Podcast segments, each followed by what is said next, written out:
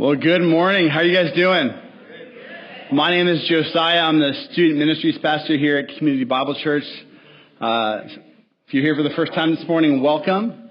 Glad you could join us this morning. Um, I'm filling in for Pastor Bob this morning. He and his family yesterday celebrated the life of Denise's father, John, who's very near and dear to, to Bob and the whole family. So he's taking the weekend off to just be with family and, and process and celebrate John's life, and our, our prayers and, and thoughts are certain, certainly still with the family. And um, but I'm excited to to be with you here this morning. Um, my sophomore year of college, I, I went to school up in San Luis Obispo, up on the Central Coast, truly God's country. And I lived on Grand Avenue, which is kind of the main road going up to Cal Poly, because I wasn't smart enough to get into Cal Poly, so I had to go to the city college. And I lived with these three awesome Christian guys. We lived in this little two bedroom house, and we decided to put all of our desks and computers in one room and all of our beds in the other. So it was like summer camp. It was pretty sweet. Uh, we do these things every Thursday night where we'd take our whole living room and put it onto the lawn. We called it dinner on the lawn, and we would just like talk to people. Oh, God, just the best, man. I love it. And I had hair, so it was just a great time. But my one of our the most important times of the year for us is when our parents would come and visit. And when the parent, any one of our parents would come and visit, the first thing we would do is say to them is, "Can we go to Costco, please?" And we'd load up and we'd all go to Costco and we'd get the, the just the bare essentials for life: pizzas, Eggo waffles, chicken bakes, chicken fettuccine, just you know the the stuff that you need to, to survive. And the last thing we would always get is this the Kirkland signature jelly belly. And it's just the jelly beans. And it's, it's a marvelous thing. And we'd spend two, three, four days, maybe a week, picking through our favorite flavors green apple, blue raspberry, lemon, cherry, watermelon, all the, all the great flavors. And about maybe a week, week and a half in, it would just kind of go up and sit on our fridge and start collecting dust. Because the only thing left would be like buttered popcorn, like plum, like some sort of like banana apricot hybrid or something. You're just like, oh, who's eating this? Like, this is no good. And with jelly beans, it's one thing to pick and choose. That's, it's great. They're, they're jelly beans. But I think often our, our approach to scripture can, can be the same way. That we love to consume the encouraging verses, the verses, verses of blessing you know, the Jeremiah 29 11, the John 3 16, the verses that we can hold on to to give us hope that point to, to a future, that point to God's love, to his blessing for us, to his sacrifice. We hold on to those verses. But then there's other verses and other passages like the one we're about to encounter today that we go, uh, that doesn't taste so good and I it doesn't really apply to me or I don't really know how to interpret it. So I'm just gonna I'm just gonna put it up on the fridge and we'll deal with that another time. And my hope for us today is that in a difficult passage like this, in any difficult passage in Scripture, that we would recall and believe what Paul says in 2 Timothy 3:16 that all scripture is God breathed and is useful for teaching, rebuking, correcting and training. That we must not eat his we must not treat his word like a half-eaten jar of jelly beans, but rather something to fully consume and wrestle with, even if we don't like the taste. And as James confronts us with a difficult passage today, that's in fact quite confrontational. My encouragement for you is not to check out, not to assume this isn't for you, but to lean in to hear what God has for you today. Let's pray. God, thank you for your word, even the parts that aren't easy. And I pray, Lord, this morning that we'd be able to hear it and examine our own, our own hearts, our own hearts, God, of where we're at with you, God. We thank you. In your son's name, amen. If you would, you can turn to James chapter 5, verses 1 through 6. Last week, uh, Bob skipped ahead to verse 7 for Mother's Day and talked about patience. And in the staff meeting this last week, we were kind of talking, and someone said, Hey, Josiah, it seems like you always get like the kind of downer stuff. And I went, What do you mean? And they went, Let's examine this. In December, you taught on brokenness during our Christmas series. Oh, yeah. And then you got Good Friday. And I'm like, oh, yeah. And then I got this one. So, Bob, wherever you are, I'm on to you. You sly dog, you. I'm on to you. James chapter 5, verses 1 to 6. Now listen, you rich people, weep and wail because of the misery that is coming to you, on you, excuse me. Your wealth has rotted, and moths have eaten your clothes. Your gold and silver are corroded. Their, their corrosion will testify against you and eat your flesh like fire. You have hoarded wealth in the last days. Look, the wages you failed to pay the workers who mowed your fields are crying out against you. The cries of the harvesters have reached the ears of the Lord Almighty. You have lived on earth in luxury and self indulgence. You have fattened yourselves in the day of slaughter. You have condemned and murdered the innocent one who was not opposing you. So this probably isn't like the passage that you have like on your wall as people walk into your home. If it is, Wow, cool. Um, but this isn't this isn't one of those, those those like passages, right? This is difficult. This is confrontational, and James begins by rebuking the wealthy. In verse one, he says, "Now listen." Or other translations say, "Come now." And in both cases, he's exhorting someone to li- to listen, and he's exhorting the rich to listen. Now, this might be the first point where you go, Josiah, I'm not rich. I am not rich. Like I with paycheck to paycheck. I'm in debt. My house is super tiny. You wouldn't believe how old my car is. Trust me, I am not rich. And compared to many in Southern California, yeah, maybe you're not quote unquote rich. But compared to the rest of the world, you and I are all in the 1%. We all turn on a spigot and water comes out magically. None of us have to walk for water or, or for food. We have, we have everything we need at our fingertips. We are the, the 1%. And James's scathing condemn, condemnation of the rich today isn't solely about money and power, but rather on how money and power are used and how they're used against people. And this morning, there's three things I want us to examine in light of this passage. And the first one is this Are we more concerned with treasures on earth or our treasures in heaven? James 5 sees, sees James turning his attention from the business people who are kind of doing things in some shady ways in chapter 4 to wealthy Jewish landowners who are in control of much of the land, the power, and the status in, in Galilee. And to them he says, Weep and wail because of the misery that is coming to you. This is prophetic language speaking of the distress and sorrow that they should feel over their actions. I know most of us don't want to have that feeling of weeping and wailing, right? Like, I don't think any of us go to the store or we buy things, we go, oh, wow, I should really be weeping and wailing. We, we kind of just go, no, it's fine. And this morning, we'll get to that in a second. Um, so he's speaking of, of this, this misery that's to come for them. And again, this isn't about how much power they have. It isn't about how much influence. It's all about how they're using it. Verses 2 and 3, he speaks to the, a materialistic lifestyle when he says, Your wealth has rotted and moths have eaten your clothes.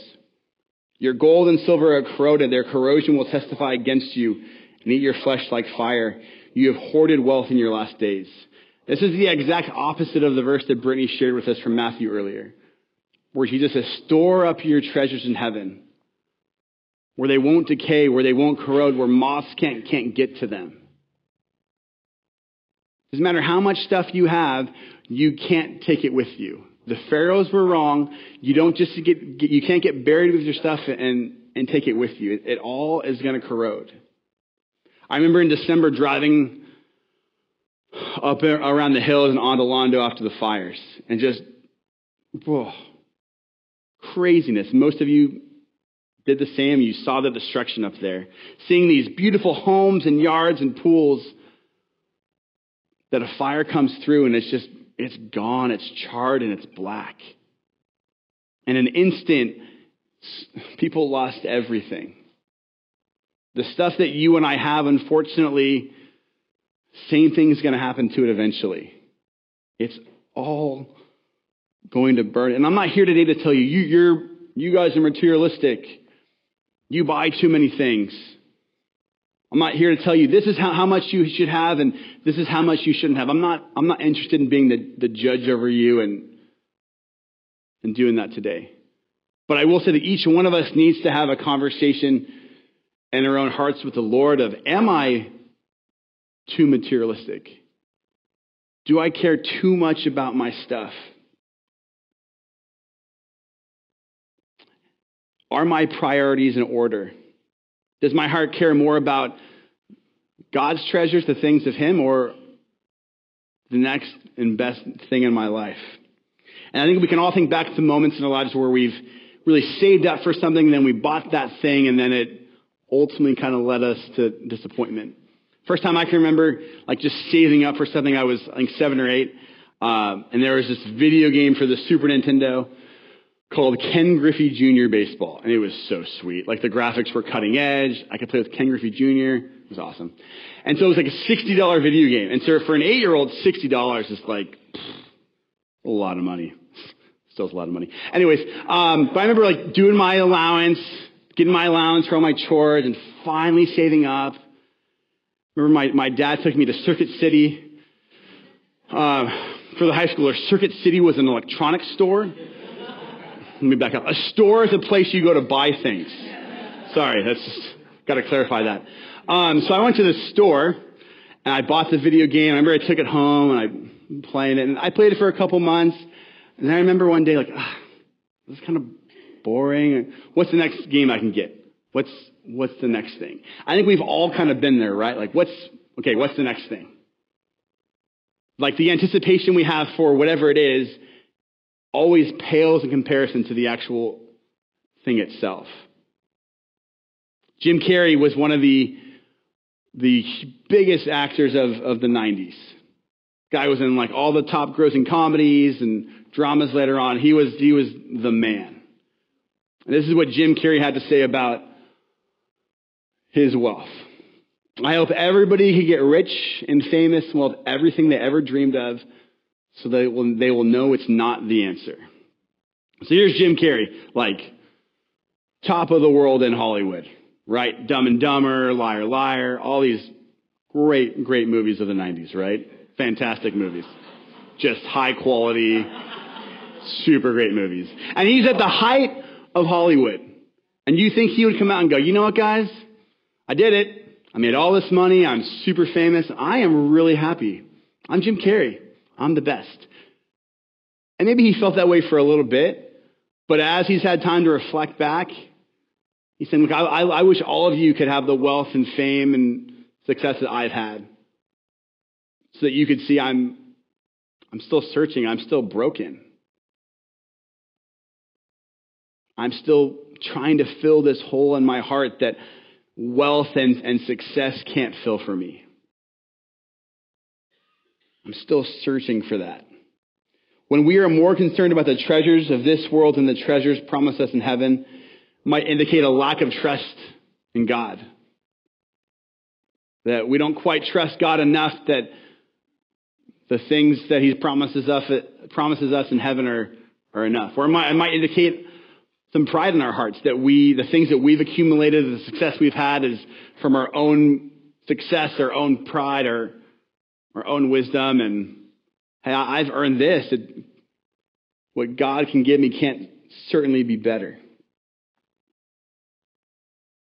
But everything will corrode, everything will disappear. And with that knowledge, is our heart focused more on what we have or what is to come?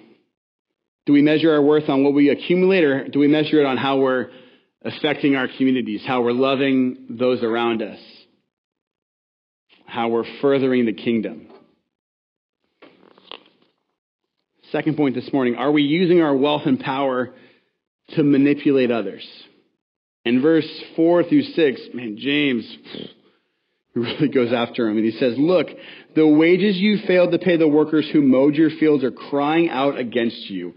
The cries of the harvesters have reached the ears of the Lord Almighty. You have lived on earth in luxury and self indulgence. You have fattened yourselves in the day of the slaughter. You have condemned and murdered the innocent one who was not opposing you. As I was preparing for this week, this was kind of the part of the text that I struggled with for a little bit. It's talking to these landowners who are willfully mistreating their employees willfully treating them awful, leading to condemnation, to murder. And I would hope for that those of you in this room who own businesses, who have employees who run payroll, that you wouldn't be in a place where you're swindling people, that you would be honoring contracts and agreements, that you would be doing what you said to do, said you were going to do. And if you're not, then come find me after and let's talk some more about that. But my hope would be that all of us in this room, we get that, right? Like, hey, let's, let's pay people what they should, what they should be given. And just because maybe we're not doing that doesn't mean that we can't have hearts that, that are looking to manipulate or game the system with the power that we have. There are a myriad of ways we can use positions of power to, to point out, to, to use our power for our own good and not in the way that, that God intended for that power to be used. And our power, do we constantly remind people of how great we are? Do we constantly lord ourselves over people? And our power, do we make little small remarks like, man, I've really done a lot for you. You've, you really should be, you have, a, you have a lot to be thankful for because of me. Does our power make other people feel small? Does our power about elevating ourselves? When I was in college, I was interning at this church, and I just started working there. And I remember I pulled in one morning, I parked in front of the church, and about a half hour later, someone comes up to me and says, Hey, um, you need to move your car. I was like, Oh, okay. Like, am I in a handicap spot or a fire hydrant? I'm, I'm so sorry, I'm moving. No, you're in the senior pastor spot. I went, Oh, the senior pastor spot. Okay. So I moved my car, and I'd missed a sign that said, reserved for the senior pastor. And one of my favorite things about Bob, he's, he's not here, but I'll, I'll talk about, about it behind his back. It's a good thing, though, so it's okay. Is that every Sunday morning when I pull in, I always see Bob's car way in the back. He doesn't say anything about it. He parks in the very back and he, and he walks in, and it's such a small thing, right? It's like, okay, he parks in the back, who cares? But he could easily be like, hey, I'm the senior pastor. I'm going to park right up here, or I'm going to park right here in the stall next to the kids' playground, and eh, I'm the senior pastor. I can, I can do that. I'm in charge here, whatever. But no, he parks in the very back as just a small act of service, as a small act of saying, I'm going to save one spot for someone who's new to park a little closer. I'm going to save one spot for maybe someone who's got a, a, little bit harder time getting to the church to do than I do. I'm going to save one spot for someone who's got here really late because it was a disaster with their kids this morning and they just need a small break to, to have a halfway decent spot to park in. That's what being a servant is. And I love that Bob models that in so many different ways for, for us and for myself. And our power, do we take on the attitude of Jesus? You know, if there was anybody who could have said, hey, serve me, it would have been Jesus, right? He's God incarnate. He, he is God in flesh. He could have easily come to this earth and like, look, I'm going to die for all of your sins soon. It's going to be awful. So in the meantime, like, how about you guys just like make with the grapes and like make me feel good? You know what I mean? Like, he could be like, hey, give me, let's, I'm going to, I'm going to live in this big house. I'm going to ride on the, on the, on the best horse. He's Jesus. He could have done that. Like, look, I'm going to die for your sins, so you guys can serve me for a little bit, and then I'll, I'll serve you by dying for you. No, not at all. Jesus' entire life is a model of service to us. In Mark 10, verses 43 to 45, he says, Whoever wants to be great among you must be a servant, and whoever wants to be first must be a slave to all. For even the Son of Man did not, not come to be served, but to say, but did not come to be served, but to serve, and to give his life as a ransom for many. You know, it's easy to look our at our lives go, I'm not like these people in James. Like, I'm not, I'm not withholding payments to people. I'm not killing people. I'm a good person. I'm not misusing my power in terrible ways. And that's probably true of most of you. But the question remains are you using the, the, the power that you have and the status that you have for God's glory or for your own? Is your power about expanding His kingdom or is it merely about expanding your own? Are you a servant to those who are beneath you? Or do you use your power to make those beneath you prop you up and serve you? If we claim to be Christians, Christ followers, our first goal should be to act like Jesus, to use our power just to serve people, to lift up others instead of ourselves. And lastly, this morning, regardless of what you have, we must be faithful with it. Again, it's easy to look at this passage and go, hey, Josiah, I'm a student. Like, I am in debt up to my eyeballs. I have no power that, that I can point to. I have no status. I'm struggling to keep my head above the water. And yeah, I get that. But when Jesus and the writers of the Bible speak of, of wealth, they speak of status, it's never about how much land someone has, and it's never about how much is in their bank account. It's about the heart. And you can be the wealthiest person in the world. You can have, and you can have all the money, all the land, all the success, and you can still have a heart that pleases the Lord because you put Him first. Because you freely use the resources you have to bless others that you point to God at every turn, that He's the, that he's the reason for the success you have. And conversely, you can be barely making ends meet, hardly have a cent to your name, and your heart can grieve the Lord over your selfishness, over your pride, over, over the lack of a servant heart. Regardless of what we have, will, be, will we be faithful to use whatever wealth or power we have and the ways and opportunities that God has given us.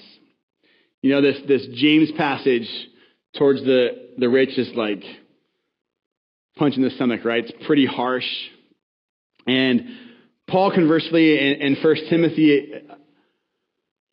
talks to the rich, and he does it in a, in a way that's a bit more encouraging, but still still convicting. And, and we'll close this morning with this in 1 Timothy 6.17.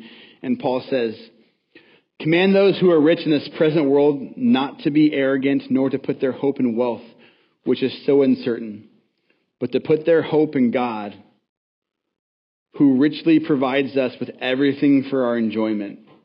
Command them to do, do good, to be rich in good deeds, and to be generous and willing to share.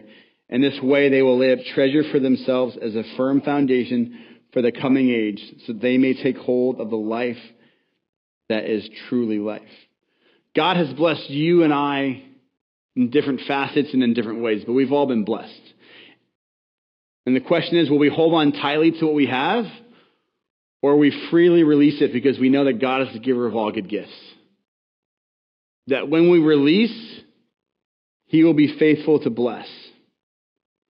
We put our hope and trust in God or in the tangible things that we can hold on to in this world. Will our focus be on the treasures of this life or the next? Will our focus be on how I can be served or on how I can serve others?